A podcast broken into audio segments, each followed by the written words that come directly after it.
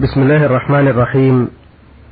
الحمد لله رب العالمين. الرحمن الرحيم. والصلاة والسلام على نبينا محمد وعلى آله وصحبه أجمعين. أيها الإخوة الكرام سلام الله عليكم ورحمته وبركاته وحياكم الله في لقاء جديد مع مجموعة من الرسائل والاستفسارات والتي يسرنا في لقائنا اليوم أن نعرضها على فضيلة الشيخ عبد العزيز بن عبد الله بن باز الرئيس العام لإدارات البحوث العلمية والإفتاء والدعوة والإرشاد ليتولى الإجابة عنها. فباسمكم جميعا نرحب بفضيلته في بداية لقائنا هذا ونعرض أولى الرسائل. وقد وردت من المستمع علي طاهر الطاهر سوري مقيم بالدمام. له سؤالان في رسالته. في سؤاله الأول يقول كنت قد اشتريت قطعة أرض لأقيم عليها بناء أسكن فيه ولأسباب عدة لم أستطع أن أقوم بذلك وقررت بيعها فهل عليها زكاة؟ وكيف تحسب إذا كان ثمنها خمسة وسبعين ألف ليرة سورية حين اشتريتها؟ وهل أزكيها منذ وقت شرائها أم لسنتها الأخيرة التي قررت بيعها فيها؟ أفيدونا حفظكم الله. بسم الله الرحمن الرحيم. الحمد لله رب العالمين والصلاة والسلام على عبده ورسوله وخيرته من خلقه وأمينه على وحيه نبينا وإمامنا وسيدنا محمد بن عبد الله وعلى آله وأصحابه ومن اهتدى بهداه. أما بعد الأرض التي قصد صاحبها البناء عليها للسكن ليس فيها زكاة وهكذا لو قصد البناء عليها للتأجير ليس فيها زكاة. أو تردد في ذلك ليس عنده جزم هل يبني للسكن أو للتجارة أو لغير ذلك ليس عليه زكاة. لكن إذا كان للتجارة يزكي للأجار يزكي الأجرة. إذا أجرها وحصل منها أجرة يحول عليها الحول يزكي الأجرة إذا حال عليها الحول. أما إذا قصد بها البيع فإنه يزكيها من حين والبيع. هذه الأرض التي ذكرها السائل دخلت في الحول على الصحيح من حين نواها للبيع فإذا حال عليها الحول زكى قيمتها التي تساويها حين حال الحول عليها. أما ثمنها الذي بذل فيها فلا ينظر إليه ولكن ينظر إلى قيمتها حين تم الحول عليها بعد نية البيع سواء كانت القيمة أقل من ثمنها أو أكثر. هذا هو المختار والراجح في مثل هذا. نعم.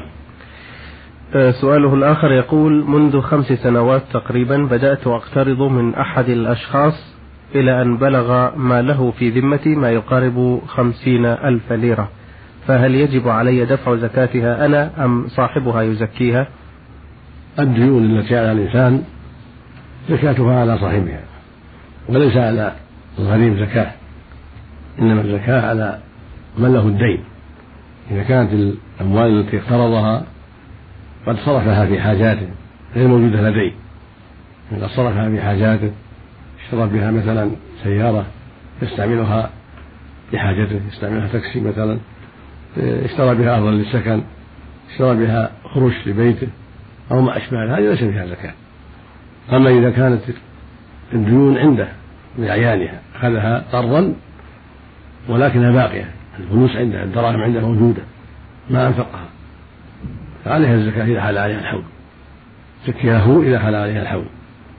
أما صاحبها الذي يقرضه إياها فهذا ينظر فيه. فإن كان من عليه الدين مليئا زكاها صاحبها أيضا. وإن كان معسرا أو مماطلا فلا زكاة عليها بالنسبة إلى صاحبها. أما بالنسبة إلى الذي أخذها واقترضها فالأمر كما تقدم.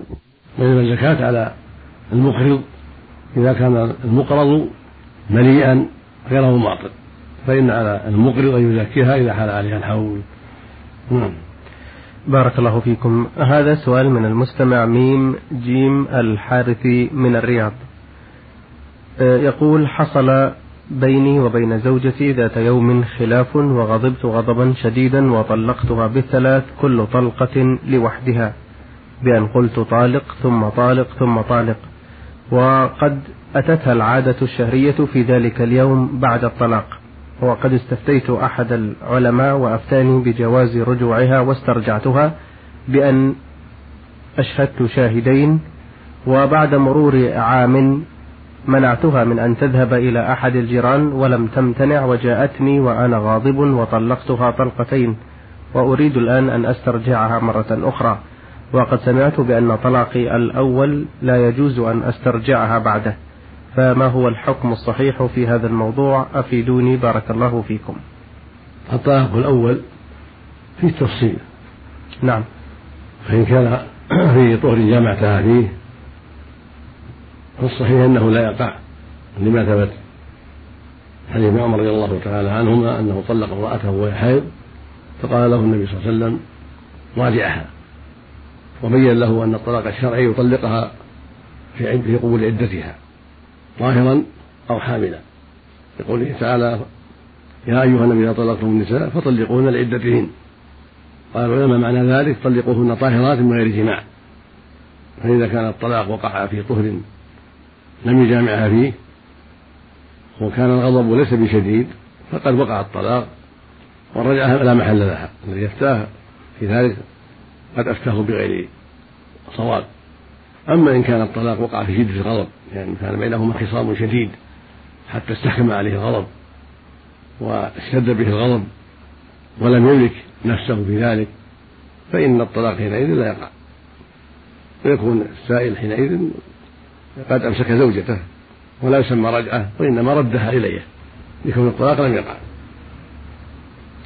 والخلاصة أن أن السائل المذكور له حالان. إحداهما أن يكون طلق في طول جامع فيه. هذا لا يقع على الصحيح وإن كان الجمهور على خلاف ذلك. لكن هذا قول جماعة من السلف أنه لا يقع لحديث ابن عمر. يكون يطلق في غير العدة فلا يقع. الحال الثاني يكون طلق في الطهر لم يجامع فيه لكنه قد اشتد به الغضب. شدة واضحة. ليس طلاقا ليس غضبا عاديا غضب شديد. لأنه طال النزاع بينهما أو المسابة والمشاتمة حتى استحكم به الغضب وشد به الغضب حتى قرب عدم الشعور بسبب شدة الغضب. هذا لا يقع أيضا على الصحيح. لأن شدة الغضب تجعل الإنسان كالمجنون وكالمعتوه لا يميز ما يضره وما ينفعه ويكون كالمكره المدفوع بالقوة حتى أوقع الطلاق. في هاتين الحالتين هذا الطلاق غير واقع. أما إن كان الغضب ليس شديدا بل عاديا. وكان طلقها في الطهر لم يجامعها فيه فإن الطلاق ماضي وعليه يفارقها ويبتعد عنها والطلاق الأخير غير واقع لأن صادفها غير زوجة. وإن كان قد وطئها فوطئه ليس في محله. ويكون الطلاق الأخير صادفها في غير نكاح فلا يقع. وتكون قد بانت بالطلاق الأول. وعليه التوبة إلى الله من عليك أيها السائل التوبة إلى الله من من ردك إياها وجماعك إياها بعد الطلاق. هذا هو الجواب عن هذا السؤال وأرجو أن السائل فهمه فإن السؤال هذا مهم والجواب مهم. وأعيده مرة أخرى. أيها السائل لك حالان. إحداهما أن تكون طلقتها في طهر جامعتها فيه أو في شدة أو في حال ثانية وهي شدة الغضب الشديد الذي يشبه أن تكون فاقد الشعور لشدة الغضب بسبب طول النزاع أو المضاربة أو المشاتمة.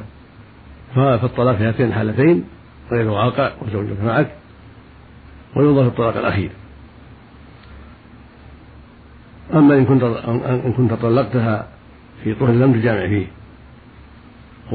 وغضب ليس بالشديد فالطلاق قد وقع وهي غير زوجة لك وعليك أن تسرحها والطلاق الأخير لا يقع إن صادفها ليست زوجة. أما الطلاق الثاني إذا كان إذا صادف أنها زوجة وأن الطلاق الأول لم يقع لشدة الغضب أو لكون المرأة طلقت في طهر جامعتها فيه أو للأمرين. وقع الطلاق في طهر جامعتها فيه مع شدة الغضب أيضا فإن هذا لا يقع.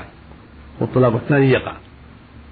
إذا كنت طلقتها طلقتين بألفاظ دل على ذلك بأن قلت طالق ثم طالق أو طالق وطالق أو قلت طالق طالق وردت طلقتين فإنها تقع الطلقتان. أما إن كنت قلت طالق طالق. ولم تنوي الطلقتين. قلت طالق طالق بلفظك. من غير غضب أو شبهه ولكن لم تنوي الطلقتين. فإن الطلاق الثاني يكون مؤكد للطلاق الأول ولا يقع إلا واحدة. يقول طالق طالق بدون واو وبدون ثم وبدون شيء آخر. طالق طالق. وبدون هذا عند العلماء في حكم الطلقة الواحدة.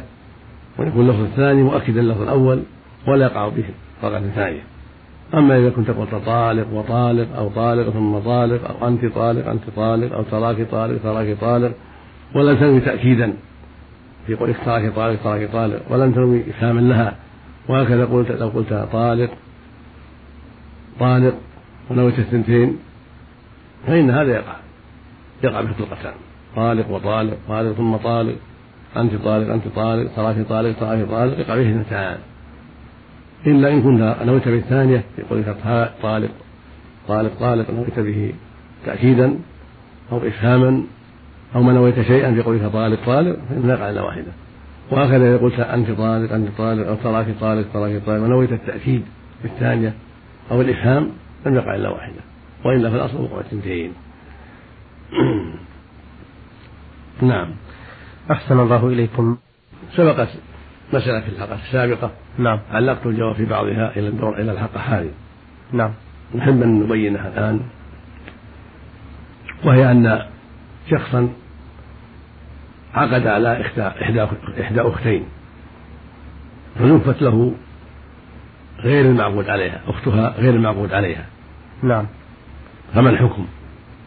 سبق أن أنه ينظر في ذلك فإن كان لم يجامعها ولم يتصل بها فإنه لا يضره ويعيدها لأهلها وزوجته باقة لأصبح المعبود عليها يطلبها متى شاء. وإن أراد الثانية التي دخلت أدخلت عليه ورغب فيها فلا بأس يتزوجها من أهلها بعد أن يطلق أختها. ليس لها عدة لأن الطلاق بدون دخول ما في عدة. يطلق أختها التي لم يدخل بها وتزوج الثانية التي أدخلت عليه فلا بأس. ولكن بعقد؟ بعقد جديد. بعقد نعم. أما إن كان جامعها يحسبها زوجته هذا يسمى وطء الشبهة. وهو في هذه الحالة لا تبطل لا يبطل نكاح زوجته التي عقد عليها وهي أختها. ولكن هذه التي وطئها هل يلزمه أن يمتنع من زوجته؟ حتى يستبرئها أم لا؟ سبق في الحلقة السابقة التوقف في هذا. فهل يلزمه التوقف حتى تستبرأ من هذا الوطء لأنها قد تكون حاملا وقد لا تكون حاملا. والواجب أن تستبرأ بحيضة أو بثلاث حيض على الخلاف. ذهب جمع من أهل العلم أنها تستبرأ بثلاث حيض كعدة الطلاق. فإن بانت حاملا فعدتها وضع الحمل. أما إن كانت أما على القول الثاني بأن تستبرأ بحيضة فإنها يكفي حيضة عند امرأة الرحم كالزانية وكالمخلوعة على الصحيح وكالمستبرأة الأمة المستبرأة بعد الشراء وبعد البيع. يكفيها حيضة عند بعض أهل العلم استبراء لها استبراء لرحمها. ويجامع زوجته بعد ذلك التي عنده. هذا هو ظاهر كلام العلم بعدما راجعنا كلام أهل العلم. ظاهر كلام أهل العلم أنه لا يقرب زوجته جماعا حتى يستبرئ أختها التي ادخلت عليه غلطا وجامعها فإن كانت لم تحمل استبرأها بحيضة أو ثلاث حيض على خلاف وإن كانت قد حملت توقف عن زوجته حتى تضع الحمل. وفي النفس من هذا شيء وسوف نتابع المسألة إن شاء الله. لكن الذي يظهر من كلام أهل العلم أنه لا بد من استقرائها بحيضة على الأصح كما اختاره شيخ الإسلام ابن تيمية رحمه الله أو بثلاث حيض إلحاقا لها بالمطلقة فإن كانت حبلى لا بد من وضع الحمل فإذا وضعت أو استبرئت فله اتصال بزوجته حينئذ.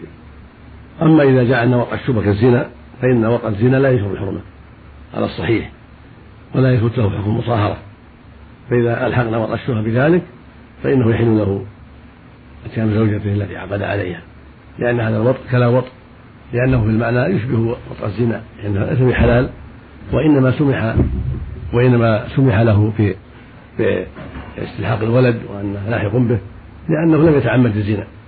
اشتبه عليه الأمر أنها زوجته فعذر ولم يأثم بسبب أنه غلط ولحقه الولد لأنه وطء شبهة فيلحق به الولد على كما قال أهل العلم. لكنه يشبه وطء الزنا من جهة أخرى وهي أنه وطء في غير عقد شرعي وفي غير ملك شرعي فأشبه الزنا فلا يمنع حل الزوجة. هذا هو وجه القول بأنه لا يمنع. ولكن إذا احتاط وأمسك عن زوجته حتى يستبرئ أختها بحيضة أو ثلاث حيض أو بضع الحمل يكون هذا هو الذي ينبغي كما نص عليه أهل العلم.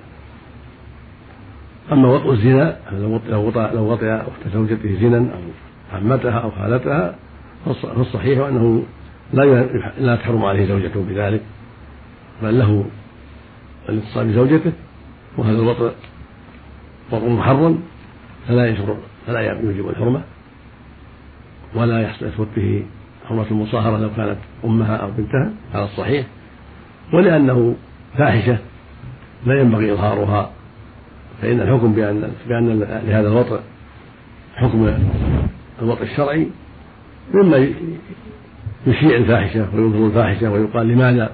ويقال لأنه وطئ فلانة زنى بفلانة هذا فيه إظهار الفاحشة.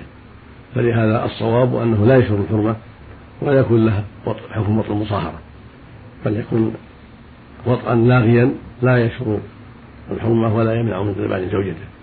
وعليه ما على الزاني من الحد الشرعي. إذا كان زانيا وهكذا هذا الذي زفت إليه زوجته أخت زوجته وعلم أنها أخت زوجته وليس عنده شك ثم وطئها يكون له الزاني وعليه حد الزاني. كان بكرا جلد مئة وإن كان ثيبا رجم لأنه تعمد وضع الزنا. وهكذا هي إذا كانت تعلم أنه ليس زوجها أن المعقود عليه أختها.